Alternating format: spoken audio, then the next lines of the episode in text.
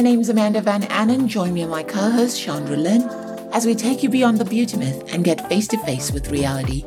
This show covers most topics every modern woman wants to talk about finances, relationships, wealth, personal development, branding, and how to find purpose and discover your true, authentic self. Hello, beauties. Welcome back to Beauty and the Beat. I'm Chandra and I'm here with my co host, Amanda. Hi, and guys. we're excited to talk to you today about skincare and health and wellness. On our show today, we're talking to a true pioneer of skin wellness. So I'm super happy to welcome Dr. Cynthia Bailey to the show. She's Thank a board certified. yeah, so good to have you. I'm excited to tell people about you. She's a board certified dermatologist. She's based in Sebastopol, which is in Northern California wine country. You're so lucky to live there. Yep. I feel like I'm very lucky to live here. I'm sure it's gorgeous today. It is. Absolutely. So, from what I know about you, for over 30 years, you've helped more than 15,000 patients overcome all kinds of frustrating and embarrassing skin conditions. For example, rosacea, acne, melasma, and our favorite, sun damage. For, for me, being born and raised in California, I have that. I, I get brown spots, all that. So I'm excited to talk to you about that. Also, things, you know, dry wrinkles, dryness and wrinkles, I mean. And so I'm really excited to talk to you about an, uh, healthy anti aging techniques. And um, I just wanted to tell the viewers, you know, imagine getting advice from someone brilliant that has done over 150,000 skin exams during her dermatology career. That's what you have access to today. So, one thing that makes her unique is that she's a dermatologist. She's really one of the first dermatologists to incorporate diet and health advice, natural health advice into her dermatology practice. So, that's why I know that you're going to get something unique and special with Dr. Cynthia Bailey today. So, welcome to Beauty and the Beats. Thank Dr. you. Bailey. It's a pleasure to be here. Thanks Yeah. for inviting me. Welcome. I love talking about skin, skin wellness, skin health, and how it all relates. Yeah, I look forward to hearing all about skin because I love skin. I'm a skin girl and I believe like everyone's skin should look like butter. So I am excited to hear all you've got to say about skin. Good. So, Dr. Bailey, now I I know that your practice had pivoted towards this natural wellness. Is there anything that brought that about in your career? Well, it's actually how I started in science. So, way back when I was 15, my interest was in becoming a scientist with a PhD that helped people understand the ramifications of their diet and bad diet and bad chemicals in their diet and how that impacted their health. As a kid, I noticed that what people were pushing in their shopping cart at the grocery store often paralleled how they looked to me. And so, you know, as I was a teenager, I read Adelle Davis's book, Let's Eat Right to Keep Fit. I mean, I still remember the title of it. And I thought, wow, look at all that biochemistry. Science is really cool and it explains health and it parallels out in the grocery store when I'm waiting in line and looking at what's in the shopping cart versus how a person looks. And I want to look healthy. So I wanted to get a PhD in biochemistry and work on nutrition.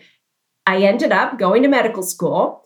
My plans sort of changed because I volunteered in a hospital and it was just such immediate gratification to help people in a hospital instead of spending perhaps 20 years doing bench research and then finding out that your research wasn't necessarily relevant because that could happen. And so I pivoted, I went to medical school, but I really started out as a health food health geek. And kids used to tease me because I was kind of nerdy about it. I totally relate to what you're saying because I know that when I'm in the grocery store, if I see somebody who's really fit, I like to see what they have in their cart. And Yeah. then if I see somebody who who is not, it can make so much sense, you know, as to what what's happening. So do you take that to actually looking at their skin and not just kind of their overall fitness? Yeah, because over the years, and even as a kid, but over the years as a dermatologist, I would notice people coming in with inflammatory skin conditions, rosacea, acne, psoriasis, eczema out of control. And I would look at their general physiology. I mean, as a physician, you can sort of tell. Do they look inflamed? Do they look like they have a pro inflammatory physiology? And if so, how is that paralleling their skin?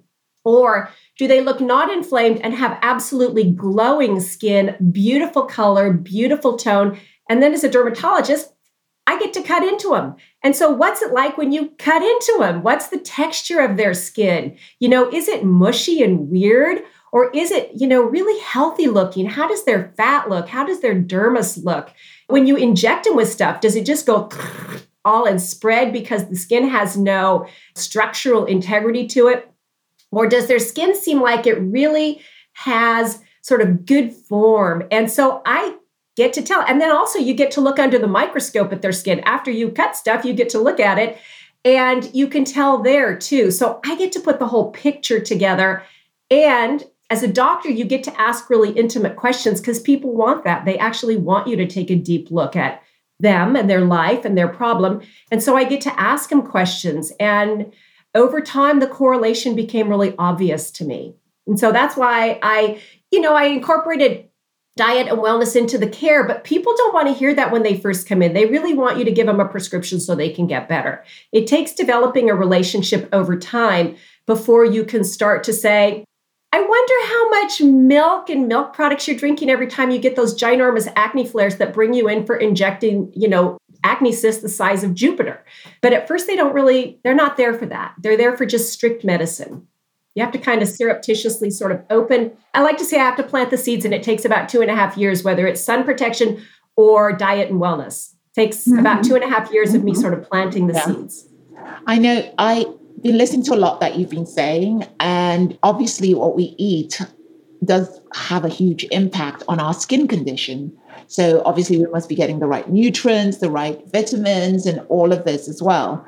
And when you mentioned the book by Adelle Davis, we recently had another guest, Desiree Lotz, who also mentions Adelle Davis. I guess she must have been wow. some, yeah, she's she's yeah. the same thing. She actually believes in she has this CalMag formula, which is vitamin C and magnesium, and she believes people uh-huh. should take Celtic salt because it actually has nutrients that could help that could prevent them from being dehydrated by water. Now, water is a very important thing for skin. And I know yeah. a lot of dermatologists tell you to drink water because it helps keep the hydration, it keeps the collagen, it keeps it plump. I want to ask you now, because we're talking about food. So I want to ask you, first of all, does taking in things like collagen people say okay if you have collagen marine collagen bovine collagen this will help keep the elasticity in your skin. Or ingesting things. I know we know about food and nutrients and nutraceuticals and all of that but does taking an elastin or collagen or this really does it have an impact on the skin? Actually sadly it does. And i'm not a supplement mm-hmm. fan. So i have to say that I go into this a little bit kicking and screaming. I'm a Whole Foods fan. I like people to eat whole foods. I like food to look like it originally did. And supplements are very processed and they don't look like the food. And so I tend to gravitate away from recommending supplements. However, good scientific study has recently been done that shows that collagen powders, collagen supplements have chains of amino acids that end up in your skin and that are associated with building the collagen in your skin. And so I have to say that it does seem like it works. And how, you know, really, you think about it from an intellectual perspective, and how is that different from eating a steak? I mean, a steak has an awful lot of collagen in it. So, what's the difference?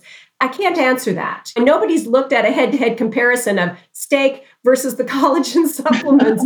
but I, I, actually prefer the steak myself. But I have to say, the science has even had me tempted in looking at the collagen supplements. Now, I have to also say, I did some research on this topic for an, a journalist, they they contact me to ask me for scholarly quotes for skin health articles. And so I did some research on it for I think it was Mind Body Green and the vegan supplements don't have the evidence to support that they get there, but maybe they do. They just haven't been tested. The ones that have been tested are certain proprietary brands of animal based collagen supplements. I don't want to miss the really great question of water, though. You started to talk about water, and it's one of my absolute favorite topics because so many experts tell you to drink water for healthy skin. And yes, it's important, but it's not going to hydrate your skin on the sort of level that we in modern society that aren't dying of dehydration are looking for. Because if, if it hydrated your skin sufficiently, then taking a bath would quench your thirst, and it doesn't. And that's because your skin is an excellent barrier. So the water doesn't actually get through your skin to quench your thirst any more than when you drink it. It gets all the way out to the part of your skin that you want to hydrate, which involves the epidermis and superficial dermis. So the epidermis is your top living cells, the stratum corneum is the dead cells above that. You want those babies hydrated. You want them plump. Otherwise, you have crepey skin. And so you're going to get them plumper if you actually sit in a bath than drinking water. You do need to drink water, otherwise, you will become you need to drink water because you want all of your nutrients sloshing about in a nice, moist, hydrated system. But for skin to actually be crepey from dehydration, you have to be massively medically dehydrated. And there we do, we take our skin and we pinch it and we look and see if it bounces back or not. And that's that's a different level of dehydration and it doesn't apply to what we're looking for when we want pretty plump glowing skin. That actually comes from our skincare. So when you come out of the shower and you're feeling all plump, how do you hold on to that? Is it hyaluronic acid products? Is there does some kind of oil barrier need to go on? Like what do you put on mm. next? Totally. That's exactly the way to look at it. So when you come out of the shower or the bath or a swimming pool, I mean, I just swam laps for 45 minutes, got in my shower, and I know my skin is super hydrated and I am not letting that water go today. So what you do is you within three minutes, because you're starting to evaporate the minute you get out of the bath or shower. So within three minutes, you want to do what you can to trap it. And you're going to trap it with things that hold the water from a molecular perspective. They bind it. Hyaluronic acid being the superstar for that. But you've got glycerin in there, you've got sodium PCA. So the hyaluronic acid binds it in the levels of your skin, but the sodium PCA and the glycerin actually cozy up to the protein and keep your protein hydrated too. So your skin is made out of protein bricks and lipid. And you want your bricks hydrated. You don't want your bricks to get all wimpy looking and crepey looking. So you want some hydrators in there for your bricks. And then you want the hyaluronic acid, which just hydrates everything. And then you've got to trap the water by creating an occlusive barrier on top. And it doesn't have to be sticky and gross like coconut oil, for example. It can be a nice lotion that will help just prevent the evaporative process. It could also be glycolic acid, which has its own way of holding water and has its own way of creating your skin's hyaluronic acid production factory to make you some hyaluronic acid. And so you kind of want all of the above. And so, for example, I just got out of the shower. What did I do? I put my hyaluronic acid, sodium PCA glycerin serum called my Instantly Luminous Serum on my face, which I love. At 62, my skin just goes, Oh, thank you, thank you, thank you. Otherwise, I'm going to be crepey all day long. So I put that on, and then I put my uh, green tea antioxidant product on with more hyaluronic acid. Then I put my moisturizer on and I put a few drops, which has squalane and ceramides in it to replenish the lipid layer, and a few drops of oil, my face oil, which replenishes the lipid layer, and then a sunscreen on top with dimethicone that's sealing the deal even better. So I'm strategically layering ingredients to take that super hydration that I know I've got right now and keep it in place all day. And on my body, I did glycolic acid. So I put a heavy duty professional glycolic acid product on my body because it fights all those barnacles and age spots and crepey skin. The body skin is harder to deal with than the face because it's thicker and tougher. So you have to approach it differently. You know, putting a hyaluronic acid serum on your body first would break the bank. And number two, your skin on your body's just tougher. And you, then you got barnacles and stuff. You got to get those guys off of there. So the glycolic eats them off. So that's my I mean, that's a, you know, I just literally got out of the shower 45 minutes ago. So, and would you say that would work for everybody? Or I know for for the most part, you custom craft formulas for people. So, what would that's something that's it pretty. Works. What I just did today would work for everyone, even sensitive skin, because I didn't, for example, put glycolic on my face. So if I'd have put glycolic on my face, I would have to add the caveat that that's not going to work for sensitive skin people, say somebody with rosacea, seborrhea, eczema that would just be too much because it's an acid pH. Your body can handle the acid pH though. Now, if you have sensitive skin in your skin folds, maybe you don't want to put it under your skin folds. You learn pretty quickly where you don't put glycolic acid because you have immediate stinging. You wash it off. It's not the end of the world. And you move forward with that knowledge. You put it where you can tolerate it. Boy, I love this little recipe for mornings and for when you get out of a shower or a, a bath or a, a, pool or something, especially with things like chlorine and stuff, you know, because I yes. always think, I always get worried about being in the pool or hot tub because I'm thinking that I'm really drying out my skin. But it sounds like this is a great way of kind of combating mm-hmm. that and making sure that it's all good. Yeah, there's no worries. If you so there's an, another misconception out there that bathing is drying, but it's only drying if you do it wrong. Being in chlorine is only a problem for your skin if you don't wash it off. So I get out of my chlorinated pool. My hair's a little green. I can't seem to fix that problem, but I get out of my chlorinated pool and I use an exfoliating cloth with an exfoliating cleanser. And I, so all that stratum corneum that maybe has a little chlorine in it, those dead skin cells, chow chow bye, bye, they're down the drain. They're gone, not a worry. And then I put the moisturizer on, the glycolic acid moisturizer on, and that's going to work all day to keep my elbows as soft as velvet and my skin really soft. My keratosis pilaris back here, you can see the redness. You can never get rid of the redness, but all the little bumps, it's as soft as it's soft, really that's soft. Amazing. I've been married for 40 years and I still am soft. As, as I'm told. So do you have a formulation, a glycolic acid body lotion formulation, or do you yes. recommend they use something like Glytone or something? I've used Glytone, you know. Glytone is great. Glytone yeah. is an excellent product. I have a product as well. So mine and mine and the Glytone body lotion are equivalent with the exception that mine is the original Kligman formula that pardon me, the original Van Scott formula that used an ammoniated glycolic acid molecule to get results. Glytone is using one with a sodium in it, so it's slightly different. Glytone is also a much heavier, thicker product. So the functionality, the efficacy, the results you get, the velvet elbows, the soft feet, the soft shoulders that, you know, shed the light, all the stuff that you want, the eating off of your barnacles, the eating off of your skin tags, the eating off of your age spots, all of that's equivalent in both of those. The glycolic in the um, Glytone is a thicker product. So during humid weather, it feels, you know, did you notice how mm-hmm. heavy the Glytone feels? That's well, mine is the lotion. Yeah, yeah, mine's a lotion and it mm-hmm. goes on, and you don't feel like you've just encased yourself in a heavy product. And then I have a back applicator. It's just a simple thing, but you know, patients throughout the years, I need them treating stuff on their back and they can't reach it. You know, we get limited shoulder mobility. So there's a back applicator on the back. And I can tell you, having done those billions of skin exams, that people's back, they don't know what's going on in the middle of their upper back. But if you wear a, a, tank top or something, everybody gets to see that. Well, it needs to be addressed because it's not usually a pretty situation. And so you've got to eat your barnacles off there. You've got to treat your upper back dandruff there. You've got to treat your blackheads there because they are there. And the person sitting behind you sees them.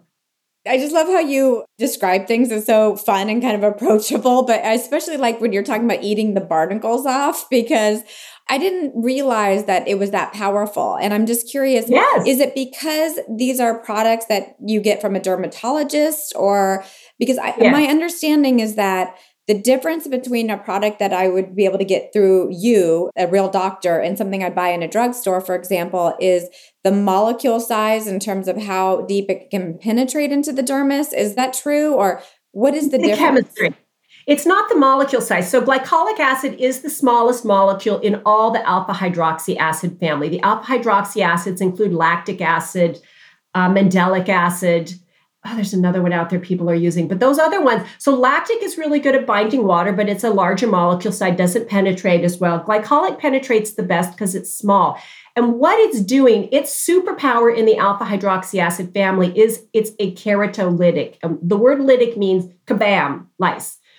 So it lyses the adhesions, the connections that hold the dead skin cells together. And in a barnacle, they're all piled up on each other. So you've got like a little dead skin cell blob, and you want to lyse those connections so that it goes away, so that your skin is soft. And you got to go slow and you got to start easy. Otherwise, you're going to irritate those little guys and you're going to go, oh my gosh, what have I done to myself? So you have to go low and slow. So you start like a couple times a week and in the intervening times you put on a regular moisturizer or if your skin is super sensitive you can always do the math on the concentration so you can dilute your say 15% glycolic acid down with another product that you're using that's a plain lotion and you can have a 7.5% so you can do the math and then just work your way up in concentration so that you're using a higher concentration but the chemistry aspect so the chemistry aspect of the physician formulas it's not the size of the molecule, it's the pH and the concentration. So, a consumer friendly product is not going to be an acid pH that's gnarly. So, you need your glycolic acid products to be like around four. Okay, that will sting. If you put that on a cut, you will wash it off. That's why I said with glycolic, if your skin folds are sensitive and they're too sensitive for a strong glycolic acid product, it'll sting immediately. You'll wash it off. You won't do that again. You'll learn where you can't put it. So we concentrate it high. It has to be 10% or higher. And so mine is 15%. And it has to have an acid pH. You can have a 15% product without an acid pH. It's not really a functional 15. It may, because that pH is what preserves the strength of the ability to lyse. So you have to have 10% or higher acid pH if you want to blow up the dead skin cell layers, including the all those ones that are stuck on your icky barnacles. This is so important because I think we've all struggled with drugstore products that have lots mm-hmm. of promises and really they might feel yes. good for the moment, you know, feel hydrating or something, but really it, it's not making any transformation, right? And so right. that's what one of the reasons I wanted to bring you on the show was to talk about what really can be done. I mean, it sounds like a lot of this is DIY. It just happens to be that you yeah. are giving them the right products to use as well and the information. So, the difference. So, I was the first dermatologist to go on the internet way back in 2009. Now it's, you know, there's a lot of docs on the internet, but I also am the one with the most teaching content. So, I've been writing two articles a week. I'm starting to take some of the old ones off. I've got thousands of articles, and it's very difficult to maintain them all, changing the images and formatting. And so, I've been teaching people across the world how I have treated my patients with these over the counter products since 2009. And you now can buy physician grade products on the internet. It used to be they were only available through physicians because, like I said, glycolic acid can sting. And people, if they're not being careful, can hurt themselves with it. So if they keep putting it on that irritated skin area, they're going to make a mess. So I've been writing the information to tell them if it stings, wash it off, don't do it. And trying to explain to them the what, the whys, the wherefores, and the hows of using these products successfully. And I know that I've reached people from all over the world. In fact, I had one gal come in, I really should have written down, I'm not good at marketing and being a business person. It's just not my thing. But this gal came in to the office. She was interviewing for a nurse practitioner position up north here in Guerneville. And she came in and she says, Oh, I just wanted to meet you because when I lived in Sweden, so she's a nurse practitioner now, just trained at Stanford. She says, When I lived in Sweden, I read your blog post and you taught me more about skin health and skincare than my entire teaching program. And you fixed my skin, and I just wanted to come in and meet you. Now, I should have grabbed that. I should have grabbed that testimonial. Oh my gosh. Uh, instead, I was just so happy to meet her. You know, that's awesome. I didn't grab the testimonial. Yeah. So what I wanted to website? ask another question. Um, yes Oh, sorry. Oh, go ahead, Amanda. Yeah, so I wanted to ask another question because a lot of what you talk about, including because I, I know a lot about skin because I use a lot of skin care products. And thanks to people like you of, and reading research from dermatologists and stuff, I learned a lot about skincare. And, you know, using glycolic, like I use a glycolic toner. So I use uh-huh. a toner every morning. I normally don't wear makeup apart from when I'm on camera. I think an important thing you were talking about there is exfoliation because yeah. what you know when we use the word exfoliation, so because what the glycolic acid is essentially doing is exfoliating so that the actives or the ingredients can go deeper into the skin layers. Mm-hmm. Now, yes. There are several ways to exfoliate, including scrubbing. Some people like to scrub every other day or every day. One thing I wanted to ask you is there's a lot being sold on the market now. You know, when it comes to facial creams and moisturizers, there are tons of them, and they all claim that the ingredients go deeper into the skin. They all say, oh, it's going to go under the layers and it's going to do this and it's going to plump your skin from the inside. Do you think? I know there's a probably a tiny amount of this that goes into the skin, but do you think that is possible? And if it is, how so, you know? So there's a couple points in there that are important in your question. Your question you had a, you had some interesting points about exfoliation and there's again I try to teach people the basics based on the actual structure of the skin. So there's chemical exfoliation with glycolic acid, which is what I was talking about, where we're breaking the things that are holding the cells together with keratolytics. Keratin being the protein, lytic meaning basically to lyse or explode. So glycolic acid is a keratolytic, salicylic acid is a keratolytic. So those are chemically exfoliating our skin, whether they're on a leave-on product like your toner, the lotion that I'm using, or they're an in-office peel. That's one way to exfoliate. The other way to exfoliate is with physical exfoliation, like you mentioned, the scrubs. You can actually, a poor man's physical exfoliant is just buying a $5 facial sponge. You know, that's like the super cost effective way to do it. You just use your regular cleanser and a, and a sponge and you're physically exfoliating, or you can use granules. You can use sand. You can i don't ever recommend people use things that are sharp like crystals of salt and stuff because those actually have angles and will cut the skin. And then if you stick your glycolic acid toner on afterwards ouch that'll hurt. So you know you gently physically exfoliate. Those will break down the skin barrier which is the stratum corneum to allow things to penetrate. So again structurally your stratum corneum is dead skin cells protein bricks mortared in with lipid. And how much you exfoliate that will determine how much stuff penetrates through that, because that's really what keeps the water from quenching our thirst when we take a bath. Then under that is the living cells, the epidermal cells, which are transiting up to become your dead cells. And stuff gets through that better. If you abrade into that layer, you notice your waters are seeping out. So when you get like a rope burn or something and it goes in enough, your waters are seeping out. Or if you get poison oak and you get all those bubbles, those waters are seeping out. So the epidermis lets water seep out, it's more permeable. Below that is your dermis, which is the collagen. If you cut into that, you bleed. So that's how you know where you are. If you've exfoliated and there's no water seeping out, you're in the stratum corneum. If you've exfoliated or done something and your waters are seeping out and it feels a little damp to the touch, you're in the epidermis. If you've done something to yourself to the point where there's blood, you're in the dermis. So that's how you know where you're going. And the same holds true with skincare products. So, depending upon how much of your dead skin cells you've taken off, depending upon what other molecules are in your formulation, hyaluronic acid, for example, in a multiple molecular size.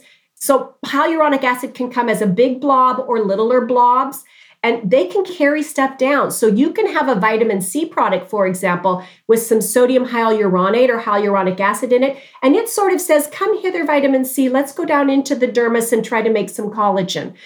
But you could also have a vitamin C product without any carrier technology in it and you can forget it it's not going to do anything. So really the devil's in the details and that's why when you see these product lines that are selling one single ingredient you know a hyaluronic acid serum okay eight that's cheap. So of course it's eight bucks because that's just cheap. It's a beginning product that you use to it's a building block for making a complex formulation.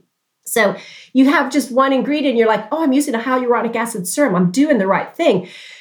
Mm, no you need a fractionated multiple molecular weight hyaluronic acid serum to stratify through the stratum corneum and the top layer of the epidermis, the lower layer of the epidermis, and maybe even make it down into the dermis. And dang, if it can carry some vitamin C in there or some retinol or something, then you get extra points.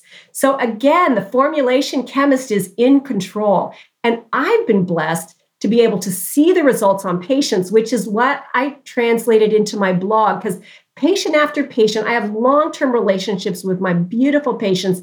And I got to see skin exam after skin exam what our and their trial and error worked. And so I could see stuff that wasn't working and I could see stuff that was working. And they tell me things honestly because I'm like a girl next door sort of person and I'm not intimidating. So I got to learn on all these people. And frankly, I wrote 15,000, but I actually have 40,000 charts in my electronic health record, so I think I lost count.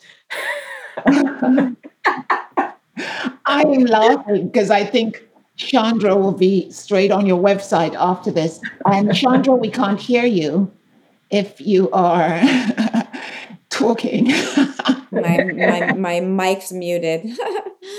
Uh, I was just saying that absolutely. I can see just from the way you're talking your expertise, and it's clear that you're able to to break it down in a way that's really approachable and mm-hmm. kind of almost and fun to learn about. Actually, mm-hmm. and it is fun to learn about. I mean, I'm a science nerd. You know, I was going to go get a PhD in biochemistry, and then I pivoted and went into medicine because it was fun to help people immediately and have them say thank you. So I'm actually a nerd. I'm not really one of these kind of glamorous. A lot of dermatologists nowadays look like pseudoplastic surgeons.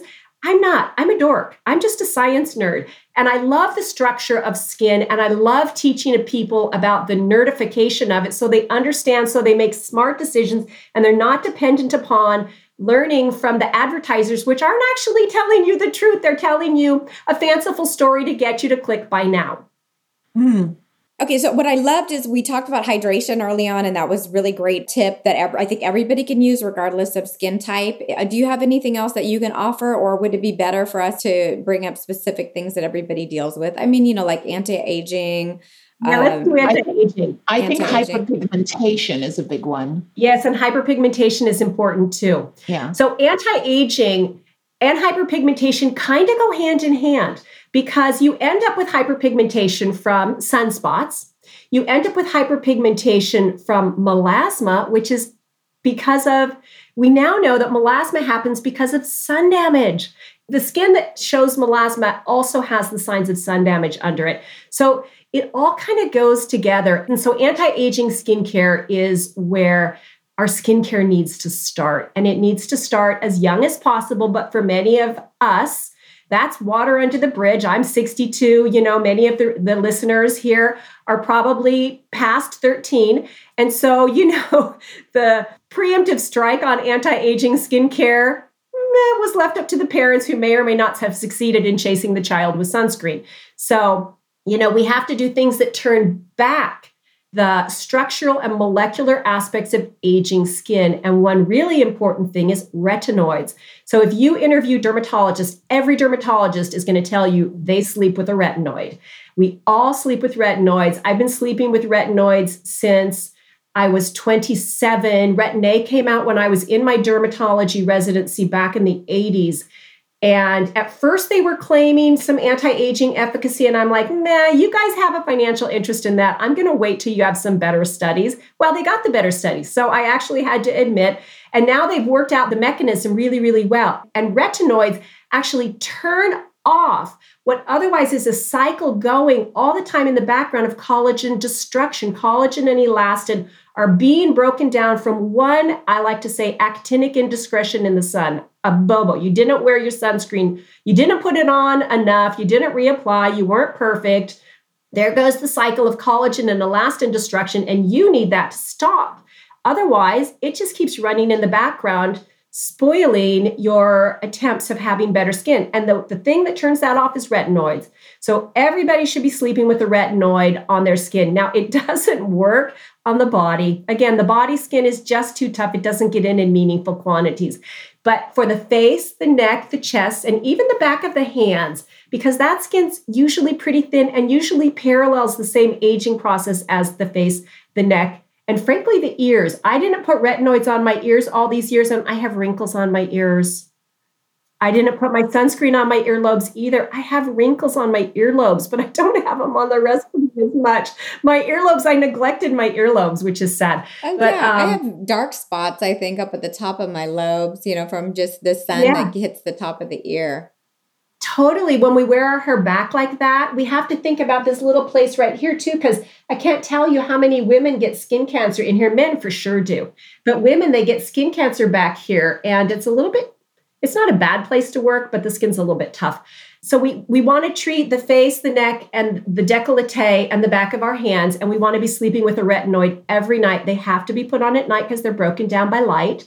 And really, the top choices are tretinoin, which is retin A, which has been around forever, or retinol. And again, you want the highest concentration your skin will handle. You start low and slow, you work your way up. It's like a weightlifting program. You don't start with the 20 pound barbells if all you can do is three pounds. That's hilarious. I feel like with retinoids, I I feel like I'm constantly shedding and and I'll stop yeah. using them because it's shedding. I need to get past that point. Is is that possible to get past that point of of just seeing all that shedding going on or we want You that? want to figure out what's up with that. So one thing that's up with that most of the time is that a person has a barrier problem on their skin. And again, I teach this on my website. I really try to create an understanding so people know. So, for example, retinoids are going to unmask a barrier problem because they get through and they cause irritation. So, the barrier problem is often seborrheic dermatitis or rosacea or both. So, those are common conditions, especially in Celtic types, but every skin tone is predisposed to those. And those create an inherent perturbation of the skin barrier, also known as your barrier, is broken. And so the retinoids or the glycolic acid get in there and just do too much. And so you have to heal that first. So you have to heal that by being nice. And my green tea cream is super nice. Again, I discovered that by accident. I was using a green tea product on people kind of because I was curious about it and it was kind of for rosacea, but also sun damage leads to a lot of barrier damage and redness on the face. And I started noticing it was really healing the rosacea and the seborrhea. And also, I was seeing fewer precancers because I document obsessively on my chart notes. And people that would have 15 or more precancers, where I'd be just freezing them all over the place, now they were having like three. And their rosacea was better, and the redness of their sun damage was better, and their seborrhea was better. And so you have to clear up any barrier issues. You have to be nice to the skin and do what I call a cool down before you can then sneak into a retinoid and maybe even a glycolic acid if you get yourself so healed. Although oftentimes you just have to go to the periphery here. Periphery is usually tougher than the central portion of the face where we have rosacea and sebderm. Sebderm is uh, dandruff. So that that could be part of the problem, or you could be just starting too high. And also with tretinoin, if it's tretinoin you're trying to use, you sometimes have to let your skin dry before you put it on. So if you have inherently sensitive skin, when you wash at night, you have to wash and towel off and put another moisturizer on or the green tea on, something like that. And then let your skin dry for 15 to 30 minutes before you put the tretinoin on. And then you, again, low and slow. You start with the lowest concentration of tretinoin, like twice a week. And then after your skin is sort of adjusting, you go to every third, you know, you go to three times a week. And then you inch your way up. And if for any reason your skin gets irritated, you back off because otherwise it's like sticking lemon juice on a cut. And then you're going to snowball into an irritation reaction called an irritant dermatitis. And you're going to have to start over again and then you figure out where is it that my skin won't tolerate it? Is it along here or so there takes a little a little ferreting out to figure out what the deal is. It's either that you're doing too much too fast or you've got sensitive skin or you're doing other things in your skincare routine that are irritating your skin too much like too much exfoliation. So I wanted to ask you as well, because with the tretinoin, like I have a lot of tretinoin in my bathroom cabinet because I bought it. Like, Me too but very powerful one 0.1 i think it is like you know it's like yeah. a gel and i used oh you to, have the gel yeah it, it, looks like a gel and i still have like five packs left and i haven't used it in a while because originally i was using it for hyperpigmentation so i'd put it on scars mm-hmm. and they peel and they'll peel and try and get them clear but now you've talked about the hands i think every night before i go to bed i'm just going to put some moisturizer on let it dry and then put the tretinoin over. So that mm-hmm. that was a good idea because, or I don't know, I've tried it on my face before, but I normally the gel is the gel wouldn't be my first choice. Yeah, so the gel for acne. Yeah. yeah, the gels for acne prone people that are oil slicks and refuse to put a creamy mm-hmm. thing on their face. And the original tretinoin was in a mineral oil base, in a mineral oil base with parabens actually. And the new tretinoins are not like that. But I prefer the creams, and you can always take, again, just do the math. You take a 0.1% cream and you put one portion of that in your palm, another portion of a bland moisturizer, mix them together, and you have a 0.05. Mm-hmm. You do a, a one to four, you know, four parts, three parts moisturizer, one part tretinoin, and you've got an 025. And you that's starting at your baby strength and working your way up. But I prefer the cream, actually. The gel is harsh. I don't know what's in the base of that particular gel product, but there may be things that are drying like alcohol. Mm-hmm. It's a very common brand. It's the one that's sold on, I could get up and get it. yeah. But um, Another thing I do, which is I found this little, I wanted to ask you about, is I actually sell these vials online. It's, they're called Matrogen fluids, and they're little hy- hyaluronic acid vials that are sealed. And what you do is you break them open because they're sealed, so you don't get any bacteria in them. And I use this little thing called a micropress. I pour the hyaluronic into this little micropress, and on the top of the micropress are really hair thin needles. They're really Oh. but they're not deep. You can get them in different lengths, but I use a very, I think it's 0.2 or whatever, and I tap it slowly into my skin, and it creates little channels. So, like you said, I see the redness. Yes. I don't really see blood because the needles are not too deep. So I press it into my skin, but I see the redness and it allows the hyaluronic acid to go deeper into the layers. And I do this about every three days. Yes. And I notice the difference. And if I mm-hmm. do it for a month, I noticed a dramatic difference in my Yes, skin. and- And it's just glowing. Even when I wake up in the morning, the skin just like shiny. And so- it's a controlled injury. So actually, you may even be stimulating some what we call reparative response, just like microdermabrasion or the dermaplane, dermaneedling and stuff like that. I mean, it's you're creating some. In dermatology, we create purposeful wounds. And whether it's a face peel, whether it's microdermabrasion, whether it's a laser, we're actually wounding the skin to stimulate the collagen production process. And so you're poking the barrier of the skin, sort of injecting in a way or allowing to seep through and bypass the barrier hyaluronic acid for the plumping aspect, but you're also creating a controlled wound that's probably stimulating a little res- reparative response. You're probably in the epidermis because you're not bleeding. If you were bleeding, you'd have make it, made it into the dermis, which the bottom of the epidermis actually wiggles like this. So you can hit a top area with a little capillary in it and still sort of be at the same plane. But it sounds like you would have droplets of blood if you were hitting the dermis. Yeah. So it sounds like a, you know, just make sure it's clean. Just make sure it's Yeah, clean. the little micro, the little vials come in, they're sealed. So you open one and you open a new thing and you pour the liquid in and then you seal it and then you tap it all over your skin. And it's Good. And the little poke thing is also sealed and opened because Yes. that's important because Yeah, you really don't want concealed. to, Yeah. yeah, you don't want to bypass your protective barriers with Mhm. something that's not clean Yeah. because that could give you an infection and or you might need a tetanus shot. So So back to the brown pigmentation, I I'm curious, is this old sun damage coming up? Because I've done things like laser, microdermabrasion, or peels, and it'll look good for a while, and then you know the brown will come back. And so I'm wondering, is there anything to that where it's still old sun damage coming out, or at what point am I have I caught up with myself and can treat it permanently? once you've damaged your skin, you will make sun freckles, solar lentigines, with any actinic indiscretion. So it's not like before you made them. Your skin just is going to make them.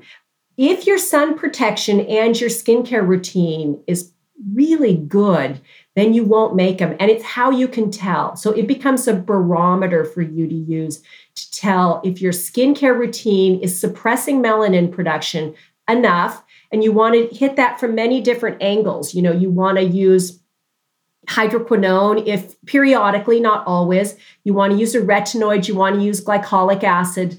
You can use vitamin c you can use niacinamide things that turn down pigment. There are also botanicals arbutin kojic acid etc so if pigment's a really big issue you want to try to turn your pigment production down but also your sun protection needs to be 100% perfect. And that's actually really hard. And it also involves with hyperpigmentation and melasma, for hyperpigmentation from solar lentigines and from melasma, you have to block visible light. And that's not your SPF doesn't tell you if visible light is blocked. You need to know that you're using something with 3.2% or more iron oxide. See, I'm such a dork. I even know the percent. But so you want 3.2% or higher iron oxide on your skin every day. And even if a product says that it has iron oxide, you don't know what the percentage is unless they wrote it on the bottle or somebody like me knows. So your sunscreen might have it. Mineral makeup is often, you know, high iron oxide and powdered sunscreen. So I have a powdered sunscreen that's a great topper and it's also a good refresher for, you know, say you're out at a cafe having a beautiful life, you're sitting outdoors, you know you're getting you're of course in the shade because you would not be one of those people that would be in the sun because who are those people anyways? Did they not get the memo? So you're of course in your deep shade, but you know those rays are bouncing off and they're still getting you. I have these little UV detector uh, beads that can go that go on a keyring. I sell it for like I don't know three bucks or something, and they're not like a medical instrument. They're actually a kid's teaching toy that I sell with a keychain. And they'll turn color about 50,000 times with any UV ray hitting you. And you bring those to that cafe and you're like, oh my gosh, I thought I was in the deep shade and I thought that awning over me was good. But no, look, the beads are pastel colors. I'm getting ultraviolet light, which will darken your freckles. So you know if your freckles are getting dark, your sun protection is not good enough, and your um, anti-aging skincare for turning down pigment is not sufficient for your skin's inherent tendency to make those doggone freckles.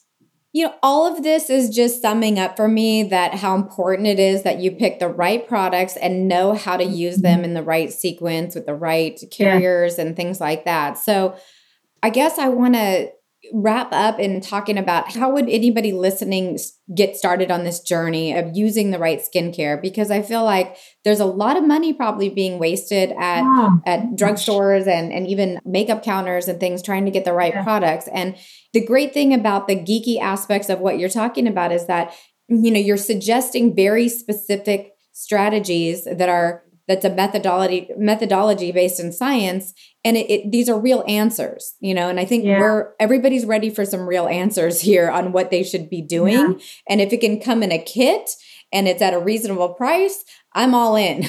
Like just yeah. let's make it happen. So what what do you recommend for people to get started? Would they need to have an appointment with you? What is it something you can do online? No i'm entirely accessible and free I was just inspired to write all this stuff down starting in 2009, and it's free. It's on the internet. I see other people copy it, but I've been doing it since 2009, and I love teaching. I absolutely love teaching. So I have a way to help people understand their skincare routine. I call it complete skincare, and it involves cleanse. And this is what I had done for patients for many years, and then I realized in retrospect, gosh, all these notes I've been writing for my patients about what goes on when boil down to four simple steps. Cleansing your skin, and that means picking the right cleanser for your skin type. You know, if you have oily skin, you're going to need a zestier cleanser. If you have sensitive skin, you need a pH balanced cleanser that's not going to irritate. Correcting, which is the things that you put on your skin to fix problems, be it hyaluronic acid for crepey skin, retinoids for anti aging, pigment reducers for hyperpigmentation, glycolic acid for the anti aging benefits and the hyaluronic acid stimulation, acne treatment medicines, rosacea treatment medicines, antioxidants. That's correcting step. Hydrating, which is the moisturizing step where you're sealing the deal to prevent moisture evaporation to keep your skin hydrated and the barrier healthy so that you don't end up with a weakened barrier that then sets you up for irritation and problems with your skin and then protect which is your sunscreen which of course you don't need to use when the sun is down. So so in the at nighttime it's just three steps. During the day it's four steps. And products only cover two steps. There is never and they never jump a step. I realized this. You can have a cleanser that corrects but you're not going to have a cleanser that moisturizes. If it claims it moisturizes, just go la la la. That's just fancy prose. They want my money. Ignore it. And you're not going to have a cleanser that protects, and you're not going to have a really good correcting product that also protects. So any sunscreen that's claiming to load you with antioxidants and all, no, it's got 20% zinc oxide in there or something. There's not enough room for other stuff. And or if it's a chemical sunscreen, it's so darn fragile. They shouldn't stick anything else in there because it, so you can't jump steps. You can maybe do two steps. You can have a glycolic acid moisturizer that corrects and hydrates. So those four steps, and then you match it to your skin type and you pick a brand or an expert that you trust. And if all else fails, go to my website, put your condition or question in the search bar, and you're going to come up with more information than you ever thought you'd find. And I try to explain it. I just try to explain it. And I create kits where I, t- I sort of take the guesswork out of it for people. So I have My entry kit is my complete skincare kit with a pH balanced gentle cleanser, green tea antioxidant product that has the equivalent of 500 cups of green teas, pharmaceutical stable green tea, the right antioxidants in it per ounce of cream. You'd have to drink 500 cups to get that. I mean, it's like, you know, it bypasses physiology's ability to stick green tea antioxidants in your skin the right moisturizer, and you can pick for the oily skin or the dry skin, and then the right sunscreen, which is a zinc oxide based sunscreen. You always want zinc oxide based sunscreens. Don't ever do chemical sunscreens. And so, you know, that's an entry level. Then I've got an anti aging kit where you can add some anti aging things, again, based on your skin type. You know, I'm always experimenting and trying to make it more accessible for people because I learn from my customers based on their questions where did I miss filling out a blank that somebody had in their mind. How do I need to tweak this system a little bit better? So I've been doing this since 2009, learning how to teach people using only the internet how to understand their skin problems, how to craft a skincare routine that addresses them. And the, the lovely comments people send me make me realize that I'm succeeding all over the world with this. You know, little Cynthia Bailey. Dr. It's fantastic. Bailey. And I want to share your URL. So I have exactly drbaileyskincare.com. Is that right? Because I can spell it out yes. for everyone. Yes, and it's DR for doctor. So D R B A I L E Y skincare.com. So drbaileyskincare.com. And there's a search bar up there that we're on a Shopify platform and that their search is really good. So you can say you have rosacea, you can type rosacea in there, or you can do shop by condition rosacea, or you can go to my advice pages on rosacea. I have a ton of information on rosacea, a ton on seborrhea, a ton on anti-aging. I have a slightly different anti-aging bent for men because they tend to not like to layer a lot of products. And so, you know, kind of, yeah. And I've been doing this since 2009. Thank you mm-hmm. so much for all this content. And I mean, it's available for free on drbaileyskincare.com. We'll put it in the show notes as well. And if you guys are watching this on YouTube, make sure to subscribe to us and like the page and comment. You know, tell Dr. Bailey how much you appreciate this content. And then go to her site and her social pages and engage. And we'll provide links and everything to that. But it's just an amazing yeah. resource. And we're so honored to have you on the show. Yeah, and it's one pleasure. I love talking about skincare with people that are into it. So I wanted yeah. to ask you one last question because um. I've been thinking about it since we've been. There are two questions actually. One, how long do moisturizers last on the skin? You know, because all these moisturizers claim they have active mm-hmm. ingredients, but I hear some people say it's five minutes, some people say it's 10 minutes. So from the moment you put the, the stuff on your face, how long do the ingredients keep on working? So that's an excellent question. Basically, people make that stuff up Nobody studies it. Every different product, nobody studies it. So people just make that stuff up. It, it's the content of great humor. Nobody knows, but if you read the ingredients, you can kind of tell. And again, it also depends on how hydrated your skin was before and what other products you've layered on. So if you put something on that blocks the absorption of other things, that moisturizer may not even get through that much, or it might. And then there's Moisturizers can be lotions, they can be creams, they can be ointments, they can be oils. And there's no definition for any of that, but basically, lotions usually have more water than creams.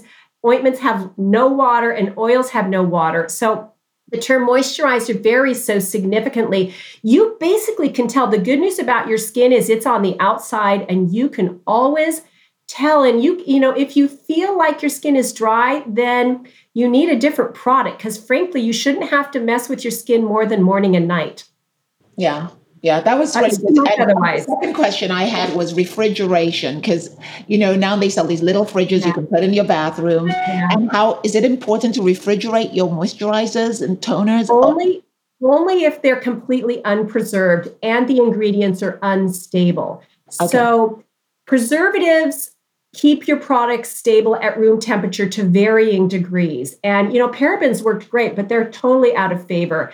Some products are not preserved at all, but they're quite stable. So, for example, jojoba oil is a very stable oil, but avocado oil is not a stable oil. So, if you have a face oil that's got a large proportion of a stable oil combo in it, it's going to be fine at room temperature by the time you use it up in six months or two months or whatever. If you're inherently starting with, I mean, think of it like mayonnaise. How long would you keep mayonnaise out of the fridge? Meh, very long. But you can keep your coconut oil out of the fridge in your pantry and you know it's fine for a really long time.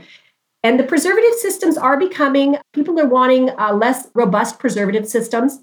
And th- you know the preservative because you look down at the bottom.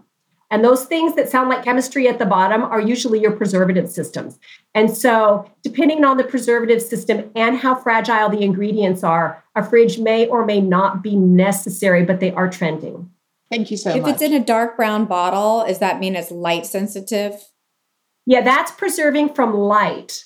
Uh huh. But one of my favorite things to sort of have fun with is I won't name it, but there's a very popular vitamin C serum out there that says on the back it's in a brown ball and it says on the back that vitamin it's normal for vitamin C to turn amber colored. That's just part of what it does.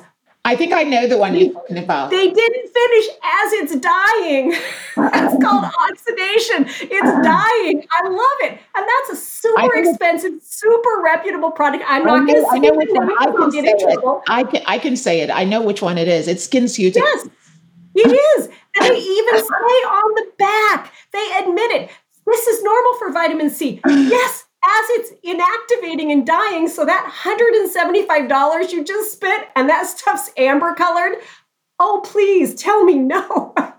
just, it's, you know, there's so much in skincare. There's a lot of money to be made in skincare, and there's a lot of creative fictional prose. There's a lot of hope. We're all trying to take really good care of ourselves and we're trying to do the best that we can. But there's somebody making money at the end of the day, and they may or may not have your best interest in heart.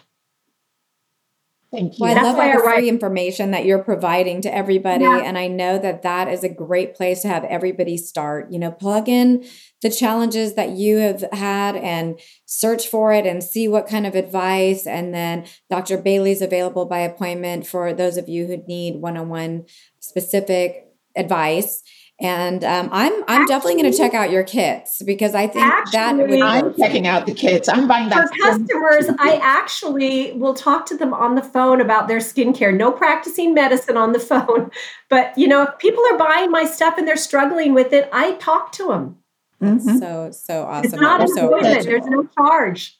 I'm a little bit crazy. Thanks for being so available and. I said she loves what she does. You're just very passionate. I love it. You do. I love I love what I do. I love helping people and I love skincare. It's fascinating for so many reasons. Well, you look amazing. So I am um, next week I'm turning 51 and I hope that by the time yeah, I yeah, by the time I'm your age, man, I'm th- maybe this is going to give me hope to look like you. Exactly. Well, that's all on my website. Yeah. Fantastic. Yeah. Well, we'll send everybody there. And again, everybody, it's drbaileyskincare.com, D R B A I L E Y skincare.com. That's right. And thank you All very right. much for coming on the show. Thank you, Amanda. Thank you, Chandra. It thank was you. lovely. Have a All great right. day. Bye bye.